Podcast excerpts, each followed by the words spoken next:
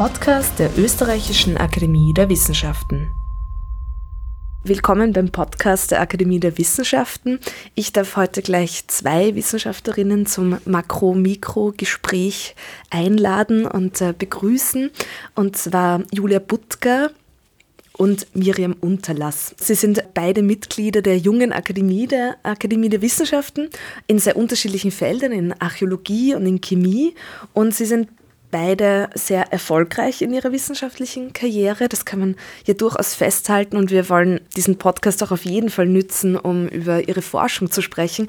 Aber wir wollen heute ja weniger über die Erfolge dezidiert sprechen, sondern ganz explizit auch über das Scheitern. Und zwar anlassgebend war ja beim Forschungsförderungsfonds gab es ein großes Festival im Sommer, das Be Open Festival und da gab es einen Science Slam zu Fact Up Science. Da wurde das Scheitern auch in Prozessen des Forschens hervorgehoben. Bevor wir da konkret äh, drüber sprechen, was Sie da so äh, präsentiert haben, darf ich vielleicht eingangs fragen, was ist denn generell wichtig oder wieso war Ihnen dieses Thema wichtig? Ich glaube, es ist generell wichtig, dass eigentlich alle Menschen, auch die äh, vermeintlich Erfolgreichen, nicht nur erfolgreich sind natürlich.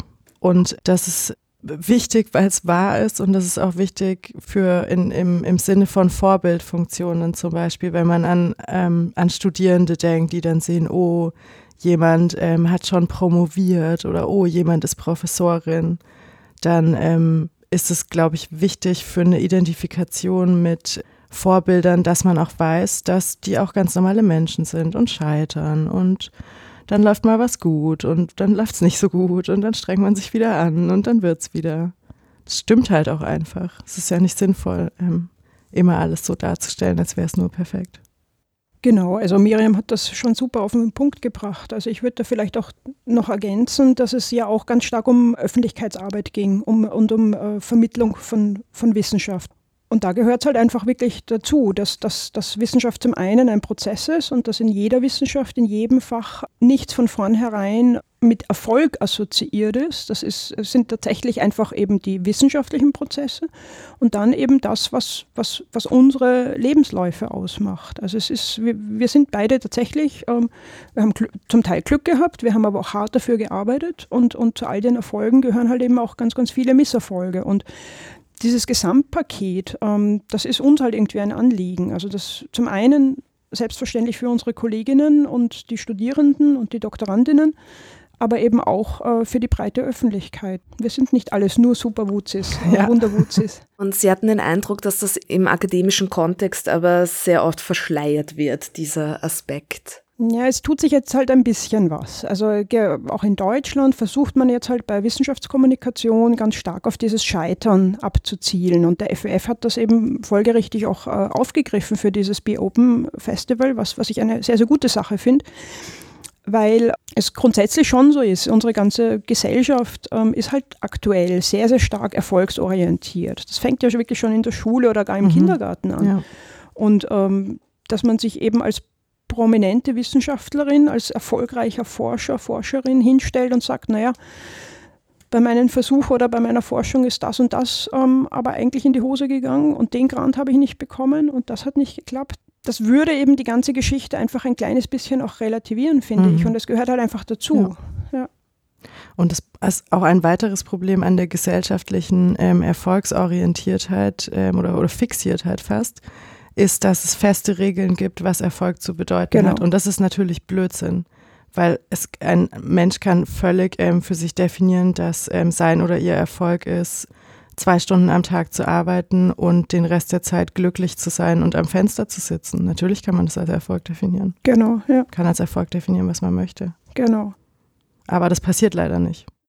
Absolut. Also diese Varianz, ähm, da, die kommt da ganz stark zu tragen leitet gleich ein bisschen über zu meiner eigenen Forschung. Also ich war selten im Leben so stolz, wie ich eben auf verschiedene Mitarbeiter und Mitarbeiterinnen war, wenn die jahrelang für mich gearbeitet haben und am Ende Zeichnungen abliefern, wo ich wirklich fünfmal hinschauen musste, um zu wissen, ist das jetzt meine Zeichnung oder mhm. ist das die vom Herrn Avi oder so. Und das ist, das macht einen wirklich stolz. Ja? Und das ist aber nicht, was man wirklich messen kann, weil das geht ja auch irgendwie, das wird nirgendwo groß publiziert oder ich kriege dafür jetzt nicht irgendwas, ähm, sondern das sind so die kleinen Erfolge, die ja auch ganz, ganz, ganz viel ausmachen. Und die kleinen Misserfolge, die auch ganz viel ausmachen.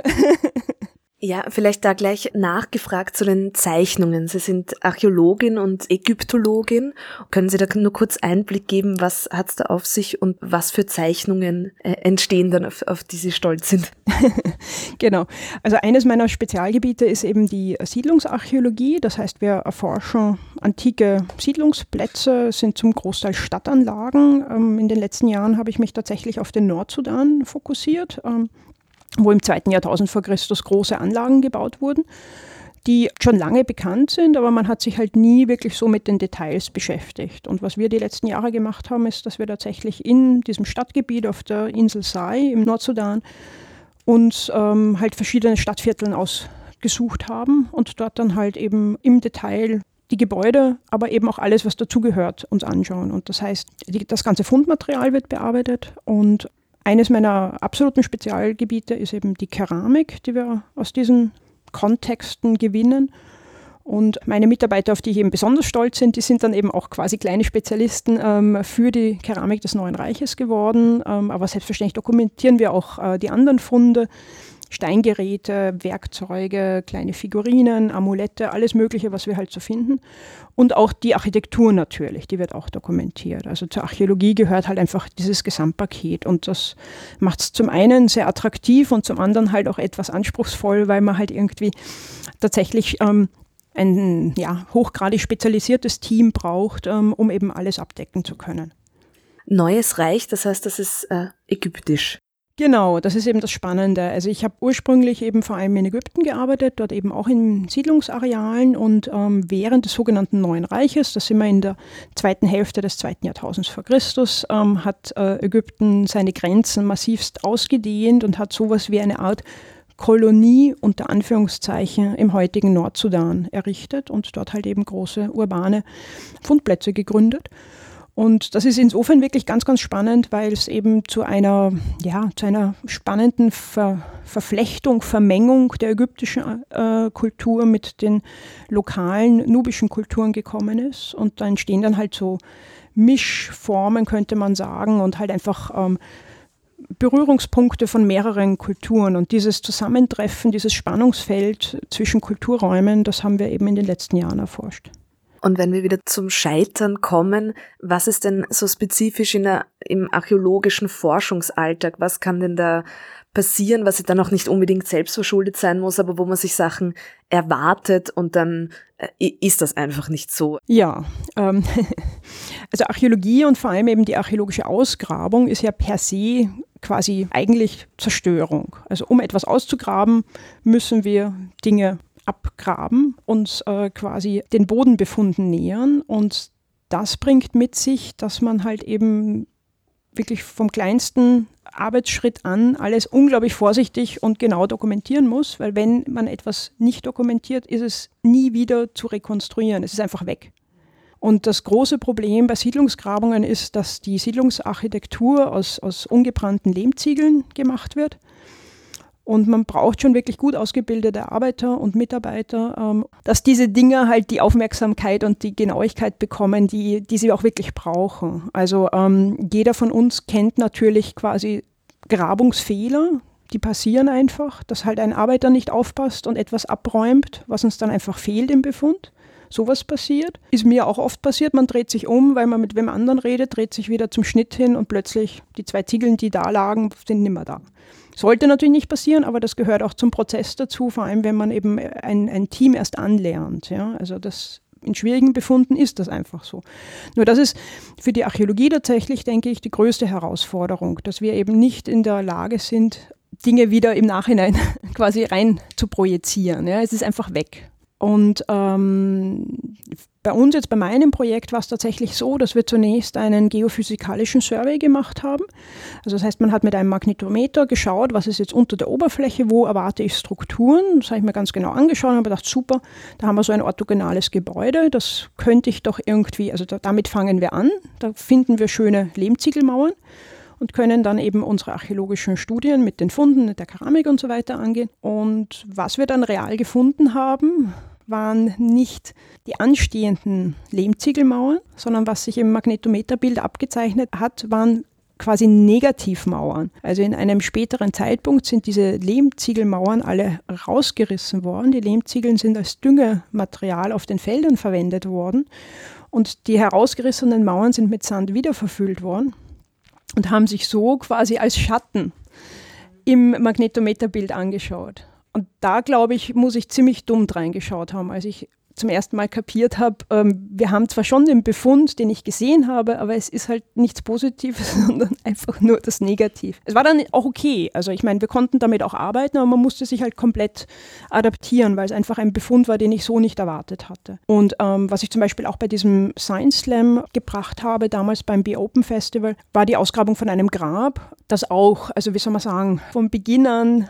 so ein, ein ständiges Wiegelwagel zwischen oh mein Gott, ich lasse es jetzt bleiben und irgendwie, na, könnte ja vielleicht doch noch interessant werden, was es dann am, am, Ende zum Glück war. Ja. Aber da waren auch so viele Beraubungsphasen, moderne, antike ähm, Frustrationsmomente, dass man sich eben auch gedacht hat, äh, man braucht einen Plan B und müsste eigentlich, ähm, wir bekommen hier einfach kein vernünftiges Material raus und ähm, es ist nicht aussagekräftig genug, ich brauche einen anderen Befund und dann kam aber doch noch eine überraschende Kammer, die wir so nicht erwartet hatten. Und dann hatten wir all das, was wir eigentlich wollten. Aber also sprich, ich denke, die Archäologie ist ein schönes Beispiel dafür, dass man halt in der Wissenschaft immer irgendwie ähm, äh, sich neu adaptieren muss. Also es klar hat man einen Plan und klar haben wir konkrete Erwartungen. Und gerade mit irgendwelchen Prospektionsmethoden können wir ziemlich genau äh, ins Detail gehen. Aber nichtsdestotrotz,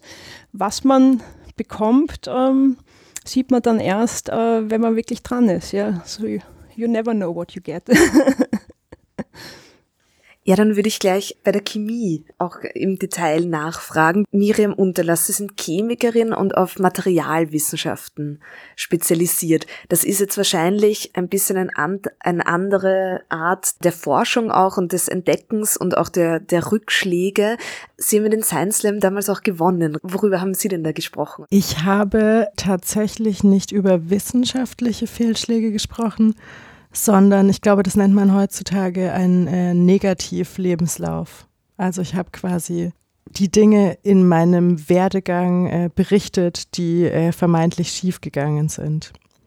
Was eigentlich nicht, was, nicht mal was Besonderes ist, denn alle Lebensläufe sind nicht linear. Typischerweise, das heißt ja nicht Lebenslinie, sondern Lebenslauf.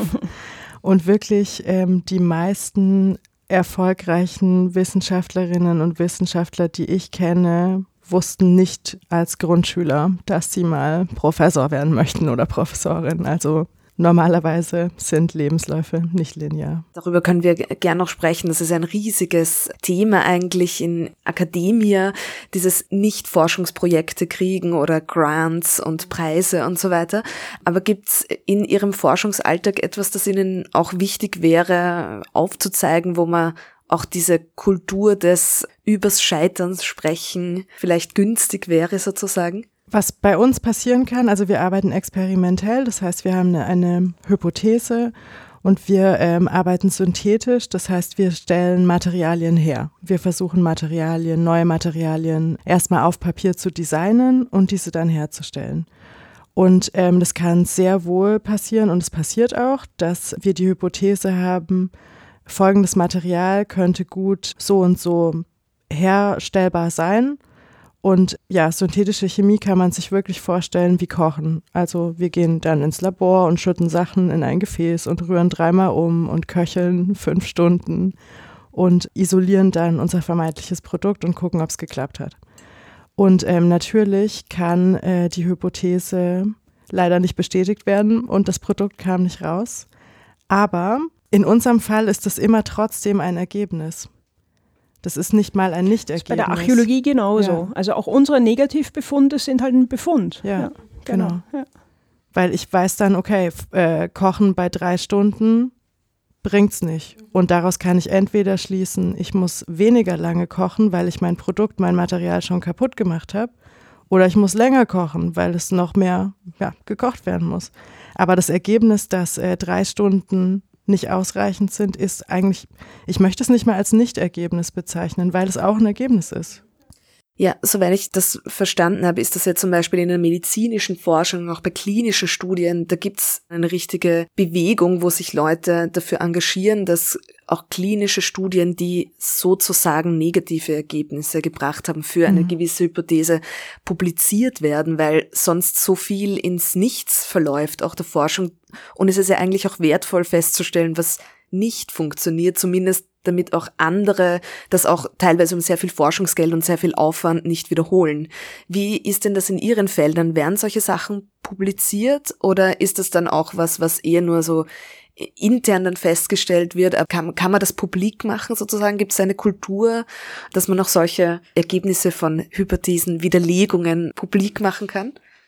Ich würde sagen, das ist eine Stilfrage. Es kommt auf die Autorinnen an. Also meine Publikationen sind alle, ähm, wir beschreiben immer den Weg, wie wir zu einem Ergebnis kamen. Und in meinen Publikationen steht drin, wir dachten, wir gucken mal, was drei Stunden machen, das hat nicht funktioniert, dann haben wir länger gekocht. Also in hübscher formuliert, aber das steht in meinen Publikationen so drin. Genau. Also beim, ich hätte genauso geantwortet, Stilfrage. Also ja. es ist tatsächlich, ich bemühe mich halt auch in meinen Publikationen, speziell jetzt für das große Forschungsprojekt, da haben wir natürlich auch ganz, ganz viele naturwissenschaftliche Analysen durchgeführt. Zum Beispiel, wir haben versucht, Alt-DNA zu extrahieren aus unseren Felsenbeinen von, und Zähnen von den Skeletten. Hat nicht funktioniert. Wir haben versucht, ähm, C14-Datierung zu bekommen aus unseren Knochen, hat nicht funktioniert. Und all diese Punkte werden wir aber eben auch ähm, wirklich in die Publikation reinschreiben, weil es halt schon wichtig ist, dass wir es versucht haben, dass es aber eben wegen mangelnden Kollagen, wegen man mangelnden Erhaltungszustand halt nicht funktioniert hat.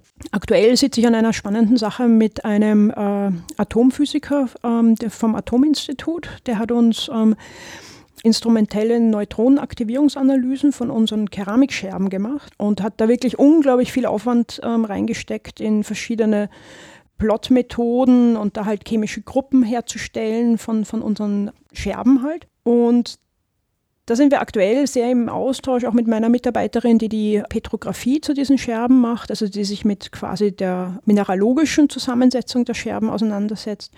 Und viele von diesen chemischen Analysen gehen mit unseren archäologischen Gruppierungen überhaupt nicht zusammen. Mhm. Und wir haben uns jetzt aber auch entschieden, nicht nur weil viel Geld, viel Aufwand ähm, reingeflossen ist, sondern auch so aus Prinzip, dass wir seine Gruppen und seine Gruppierungen, die tatsächlich eben auf verschiedenen Filtern und verschiedenen Methoden aus seinem Fachgebiet ähm, herrühren, dass wir die auch so publizieren werden und auch diskutieren, warum die eben mit unseren archäologischen Gruppierungen nicht zusammengehen. Ja? Also das ist jetzt eben auch, würde ich sagen, in keinster Weise ein Negativergebnis.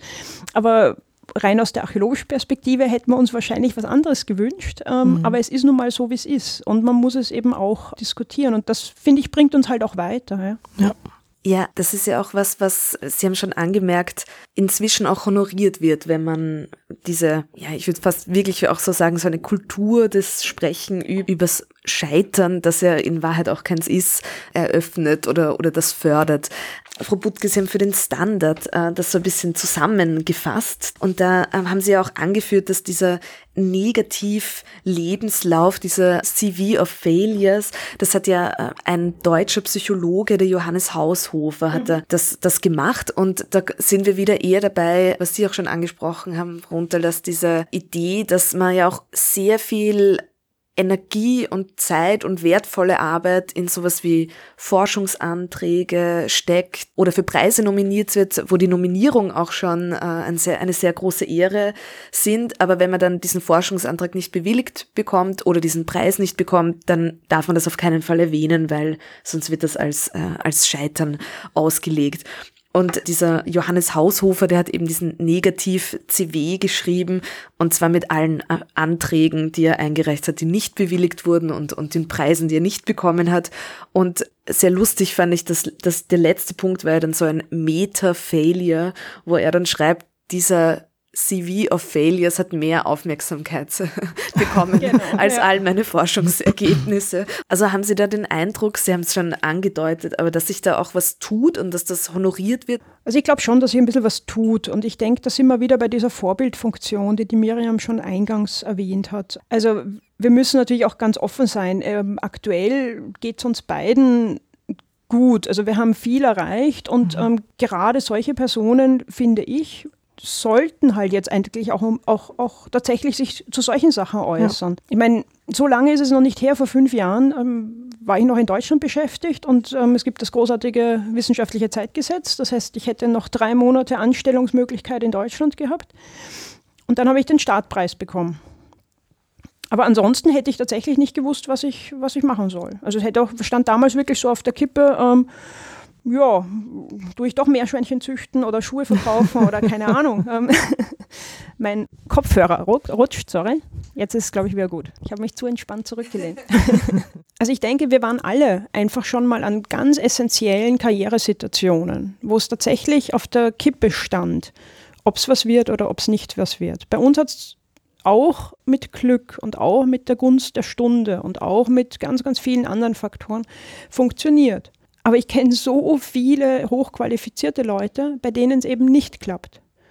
Und ähm, wir sind halt jetzt in einer Position, wo ich schon sage, ähm, man, man, muss es einfach, es zählen nicht nur die Erfolge, sondern die wissenschaftliche Community ist, ist viel, viel größer und, und, und umfasst eine Diversität von, von, von gescheiterten Anträgen und gescheiterten Personen. Und da glaube ich schon, dass es wichtig ist, drüber zu reden. Nur dass ich ähm, den, den Begriff weiterhin nicht so super finde, weil die Personen sind ja nicht gescheitert. Ja, also klar. das ist das, was wir schon vorhin sagten, dass diese furchtbare Erfolgsmaximierung dann alle, die nicht dem vermeintlichen Erfolg entsprechen, als gescheitert darstellt. Was es ja nicht ist, sondern einfach nur ein anderer Ausgang. Ja. Aber man muss halt auch sagen, viele fallen halt wirklich raus aus der Wissenschaft. Ja, ja. Und das wäre ich, glaube ich, auch wirklich. Wenn ich den Startpreis nicht bekommen hätte, wäre ich, weiß nicht, wo ich wäre. Hm ist jetzt auch Spekulation, aber es gibt tatsächlich eben einfach Beispiele. Ähm, und deswegen, wie soll man sagen, man könnte fast eine Kategorisierung dieses, dieses Scheiterns mhm. ähm, machen. Also quasi echtes, brutales Scheitern. Und das gibt es nun mal in der Wissenschaft auch. Die Wissenschaft leider, ist ja. teilweise brutal. Weil es eben viel zu wenig Luft drinnen ist für, für alternative Lebensläufe. Mhm mein Gott, dann wird gesagt, na, der Mann ist aber eigentlich zu alt, die Frau ist eigentlich zu jung, ähm, der hat doch eigentlich viel zu wenig Erfahrung in der, der ist überqualifiziert. Aktuell gibt es überall Jobs, wo die Leute überqualifiziert sind. Und das kann es doch alles nicht sein. Wir müssen doch irgendwie tatsächlich eigentlich viel stärker darauf schauen, dass wir wirklich halt die die für die jeweilige Position bestqualifizierteste Person bekommen, egal was das Papier sagt, egal was der Lebenslauf sagt. Das ist vielleicht ein bisschen ein naiver Ansatz, aber ich glaube, unsere Generation würde das eigentlich gerne, mhm. weil wir einfach auch, also dass man einfach so diese, diese, diese Vielschichtigkeit ähm, wahrnimmt von jeder, jeder Person, von jeder Situation. Und nur weil jemand mit 42 promoviert, heißt das nicht, dass das nicht der perfekte Mann für diesen Posten ist. Aber der fällt ganz oft durchs System durch. Und das ist, glaube ich, etwas, was, was nicht gut ist für die Wissenschaft.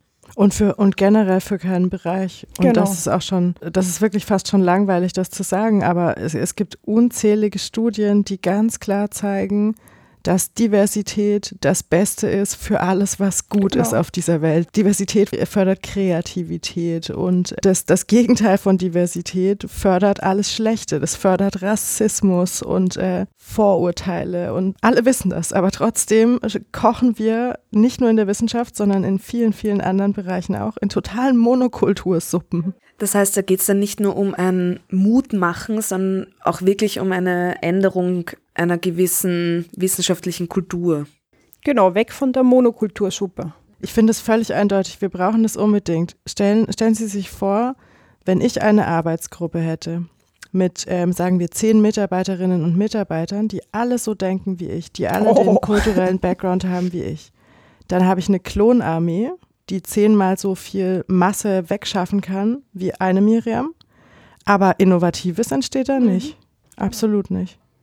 Das ist nicht sinnvoll. Absolut. Wie setzen Sie das um in Ihrem Forschungsalltag? Was gibt es denn dann für, für Strategien eigentlich, um dann diese andere Kultur zu, zu fördern?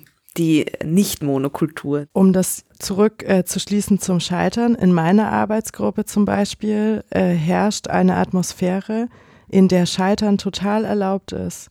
Meine Mitarbeiterinnen und Mitarbeiter kriegen überhaupt in keinster Weise ähm, irgendwie Ärger oder äh, eine, eine Rede von mir, äh, wenn irgendwas nicht funktioniert, sondern dann sagen wir, oh, das ist ja spannend und setzen uns an die Tafel und versuchen rauszufuchsen, was passiert ist.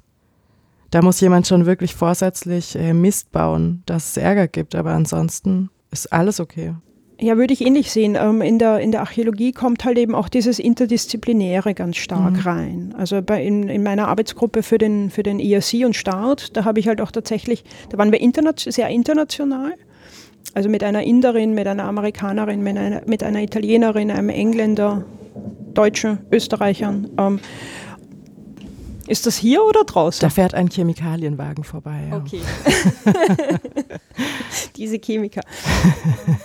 Und ich glaube schon auch, dass, dass, dass die unterschiedlichen ähm, Hintergründe von Personen, also akademische Ausbildungen, aber eben auch tatsächlich kulturelle Prägungen, ja. das macht es zwar teilweise im Team auch irgendwie, man kann manchmal eine totale Herausforderung sein für die Teamleiter, aber es hat halt in der Regel schon einen, einen positiven Input für die Art und Weise, wie man Fragen formuliert. Ja, also weil dann eigentlich immer halt auch irgendwie Fragen kommen, ja, aber warum soll das jetzt so sein? Oder warum mhm. Stellst du dir das genau so vor? Also wie gesagt, man lebt einfach vom Diskurs und eben mhm. da bringt uns nichts weiter, was nur Mainstream ist in der Wissenschaft. Und da kommen wir wieder zu diesen Grant-Applications äh, und, und Forschungsanträgen. Ich muss ja leider relativ viel gutachten und ich kann all diese Keywords nicht mehr hören und dieses ähm, das großartigste, innovativste, interdisziplinärste und dann wird irgend so ein toller Begriff wie Migration oder halt, mhm. keine Ahnung, irgendwas ähm, verwendet, Identität, Ethnizität und ähm, fast schon wieder out in der Archäologie. Aber es gibt halt immer diese, diese hippen Themen. Ich meine, ich bin da auch mitgeschwommen. IRC und Start gebe ich alles, alles total zu. Aber es waren halt auch wirklich innovative Aspekte dabei. Mhm. Und ähm, das habe ich, glaube ich, in dem Standardblog ja auch geschrieben. Also es, wir, wir brauchen eigentlich halt eben einfach ähm, ja, den, den echten Mut zu Risiko. Und nicht nur von, von Seiten der Wissenschaftler, sondern von Seiten der Gutachter und von Seiten der Förderinstitution. Mhm. Also großartig wäre es wirklich, wenn man halt einfach auch mal etwas unter Anführungszeichen Verrücktes ausprobieren kann. Ja. Wo man halt wirklich mal einfach schaut, ja, pff, keine Ahnung, weiß ich jetzt wirklich nicht. Ist ein Areal, da hat noch nie wer gearbeitet. Ähm, ich habe die und die Idee, aber kann auch ganz anders sein. Und, und FWF geförderte Projekte machen das noch mit am besten möglich in Österreich, dass man äh, nicht programmatisch und äh, offen forschen kann. Weil es gibt andere, ich habe ich hab viele verschiedene Projekte von verschiedensten Fördergebern und teilweise muss man sehr accountable sein mhm. und wirklich jeden, äh, ja, nicht ganz jeden Euro argumentieren, den man ausgibt, aber richtig so Stundenlisten führen, wann man was tut. Und das ist völlig nicht vereinbar mit wissenschaftlichem ja. Arbeiten. Das funktioniert so nicht. Ja. Wir arbeiten nicht äh, mit, einer, mit einer Stechuhr und sitzen jetzt 45 Minuten äh, und machen Aufgabe X, sondern nee, das funktioniert so nicht. Genau. Ja, überhaupt ist ja diese Antragsprosa, nennt man es ja schon, mhm. sehr weit weg oft vom, vom tatsächlich wissenschaftlichen Alltag und auch was man eigentlich probieren möchte. Haben Sie den Eindruck, dass da nach wie vor eben dieses eher nicht Risiko, sondern im Mainstream, auch in der Mode gehen belohnt wird noch vorwiegend? Ich persönlich kann dem nicht zustimmen, die, die Antragsprosa-Sache. Also bei meinen Anträgen, ich verstehe die sehr als Fahrplan und bisher haben mir alle sehr geholfen, auch diejenigen, die abgelehnt wurden, weil ich mich hinsetzen muss und mir überlegen muss, okay, was möchte ich eigentlich machen? Wie möchte ich da hinkommen? Welche Mittel brauche ich, um da hinzukommen? Ich finde es eigentlich sinnvoll, sich grob seine Zeit einzuteilen, sich ähm, Zwischenziele und, und Work Packages zu definieren. Also ich ähm, meine das auch immer, was ich da schreibe. Tatsächlich. Würde ich bei mir jetzt grundsätzlich auch äh, meinen. Ähm, interessant ist, dass meine letzten vier Anträge alle abgelehnt wurden, teilweise mit extrem merkwürdigen Begründungen in den Gutachten. Und ähm, die Antragsprosa, die nervt mich vor allem, das klingt jetzt wahrscheinlich etwas hypertroph, aber halt eben aus der Sicht der Gutachterin. Gutachterin ja. da, da ist es teilweise, ich meine, es gibt äh, ja nichts Schöneres für eine Gutachterin, wenn es ein guter Antrag ist. Also die mhm. habe ich natürlich auch auf dem Tisch und das ist großartig. Ja. Und da sind dann in der Regel aber eben tatsächlich auch Sachen drinnen, die eben etwas unkonventionell sind. Weniger gute Anträge fallen bei mir schon teilweise in die Kategorie Antragsprosa, mhm. weil da eben versucht wird, das ist in der Archäologie total häufig, dass zum Beispiel, was weiß ich, ein Modell aus der Soziologie versucht wird zu übertragen. Dann, dann wird gesagt, das ist neu und ist noch nie gemacht worden, es ist großartig, aber es geht am Befund vorbei. Also, Mai, äh, es gibt Dutzende von sehr, sehr guten Anträgen, Dutzende von sehr, sehr schlechten Anträgen. Die meisten sehr, sehr guten Anträge, also viele von den sehr guten Anträgen werden auch nicht bewilligt. Also da, darüber könnte man jetzt auch ewig reden. Ähm, aber ich habe hab genug Beispiele aus so einem näheren und aber auch Umfeld, junge Akademie und so, wo die Leute sagen, es sind wirklich eben Sachen abgelehnt worden mit der Begründung, dass das eben zu neu oder zu risikohaft mhm. sei. Und das ist natürlich etwas, was, was, was man sich eigentlich nicht wünschen würde in einer idealen Welt, sondern genau das, was noch nie gemacht wurde, sollte ja eigentlich dann eben auch gefördert werden, finde ich. Deswegen dieses, dieses nicht nur die eingefahrenen Schienen bedienen. Was auch schwierig ist. Denn äh, Mainstream-Forschung, also das zu machen, was nicht nur Mainstream ist, sondern gerade super hip, führt auch dazu, dass man viel mehr zitiert wird. Das geht mir so. Ein Hauptaspekt unserer Arbeit ist wirklich sehr innovativ und sehr neu, was dazu führt, dass es noch keine Community gibt, sondern nur uns. Der Großteil meiner Gruppe arbeitet daran, dass die Synthese oder die Herstellung neuer organischer Materialien in heißem Wasser. Und da gibt es keine Community. Das führt dazu, dass man sehr wenig zitiert wird und ähm, für jegliche Bewerbungen, für Fördergelder, Preise, was auch immer, wird natürlich der Antrag sachlich angeguckt, aber auch die Person. Und wir haben ja diese schrecklichen Indikatoren, diese äh, verschiedenen Zitationsindizes, von denen alle wissen, dass sie Quatsch sind und dass sie nur funktionieren für jahrzehntelange Karrieren. Nichtsdestotrotz werden die verwendet. Das heißt, niedrige ja, Indizes können bedeuten, dass jemand wirklich Sachen macht, die absolut niemanden interessieren und dementsprechend nicht zitiert wird. Das kann sein. Das kann aber genauso sein, dass das Gebiet furchtbar jung ist und es noch keine Community gibt das alles ist ja nicht zuletzt auch dem geschuldet, dass es immer mehr Menschen gibt, die in der Wissenschaft arbeiten möchten und auch äh, bis zu einem gewissen Grad zumindest die Chance dazu bekommen. Und dann irgendwann wird halt dieses, dieses berühmte Nadelöhr oder Bottleneck immer enger. Das heißt, hier wäre Bedarf, dass dieses, auch diese Forschungsförderungskriterien auf die Risiken hin zu bedenken, aber auch, das haben Sie auch ganz eingangs angesprochen, die Wissenschaftskommunikation spielt da ja vielleicht auch eine Rolle, um dieses Bild von Erfolg und Nichterfolg zu beeinflussen. Wie betreiben Sie denn das, wenn Sie, ich meine, jetzt konkret sind wir in der Situation, dass Sie das ganz aktiv in die Wissenschaftskommunikation bringen, darüber zu sprechen, aber vielleicht in einem äh, in indirekteren Kontexten. Ist das was, was Sie auch so begleitet, wenn Sie über Ihre Arbeit sprechen? Ja, also ich würde zum Beispiel auch in meinen Vorlesungen, wenn es gerade passt, den Studierenden mal erzählen, wie ich dazu kam, ähm, folgende Sache zu machen oder ja, würde ich auch mal so anekdotenhaft von meinem äh, Scheitern berichten. Und es ist gerade für Studierende total wichtig, hatten wir vorher schon gesagt, ähm, in, in puncto Rollenmodelle und so weiter. Und in der Öffentlichkeitsarbeit ist es auch total wichtig, wie zum Beispiel bei dem äh, Science Slam, weil Menschen sich was vorstellen möchten. Alles braucht immer eine gute Geschichte und modern sagt man jetzt Storytelling dazu. Aber man muss äh, Bilder generieren in den Köpfen der Zuhörer, egal ob das nicht wissenschaftlich vorgebildete ähm, Bürger sind oder Studierende. Alle haben mehr Spaß und können leichter zuhören und können sich besser was vorstellen, wenn sie eben die Vorstellung, wenn sie das Bild im Kopf haben. Genau. Also ich habe ja für mein äh, Projekt einen, einen Projektblog gehabt, wo ich tatsächlich eben auch ganz oft halt eben so nicht ganz so positive Dinge reingeschrieben habe, wie halt mhm. eben äh, Alt-DNA hat nicht funktioniert. Mist, ähm, jetzt bleibt es bei der, bei, der, bei der archäologischen tentativen Verknüpfung der, oder, oder Rekonstruktion der, der Verwandtschaftsverhältnisse und so weiter oder die C14-Geschichten und so. Und da merkt man halt einfach diese Blogs, der ist auf Englisch ähm, und den mache ich vor allem eben auch für meine äh, sudanesischen und ägyptischen nicht nur Kolleginnen und Kollegen, sondern auch ja, halt einfach Leute, die sich dafür, dafür interessieren. Mhm. Und das ist total interessant, was man da für ein Feedback bekommt. Ich habe das war jetzt irgendwann im September oder so, da hatte ich ein Buchmanuskript fertig gemacht und war wirklich einfach am Ende meiner meiner Kräfte und war zum anderen aber auch relativ stolz, dass wir das dann doch geschafft haben, abgeschlossen haben, eben im Team das Buch vorge also zum Druck eingereicht haben und so weiter. Und habe dann aber eben auch äh, einfach am Blog so ganz, ganz, ganz ehrlich geschrieben, dass das halt schon auch einfach so Wochen im Leben einer Wissenschaftlerin sind, wo eigentlich nichts normal ist und wo man zu den alltäglichen Dingen halt einfach nicht kommt. Und sowas wird total geschätzt im Internet ähm, von, von Personen, dass man halt einfach offen und ehrlich mal sagt, boah, ich freue mich so, dass ich jetzt wieder Fußball schauen kann. Ich kann mein Bier trinken, ich muss nicht an diesem Buch weiterschreiben. Ja.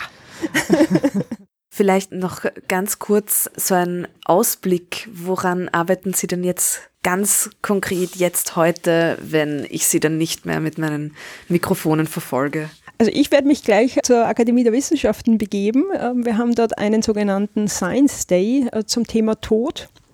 Das heißt, ich werde über meine Forschungen rund um die ähm, funeräre Archäologie in Ägypten sprechen und halt eben hoffe mir viele Inputs von äh, Kolleginnen und Kollegen aus anderen Fächern. Und morgen setze ich mich dann an den nächsten Antrag für ein IRC wieder.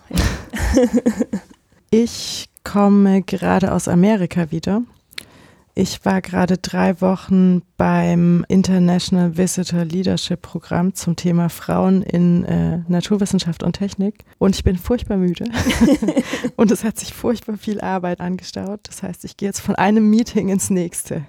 Ja, dann vielen, vielen Dank für das Gespräch. Sehr gerne, danke. Sehr gerne.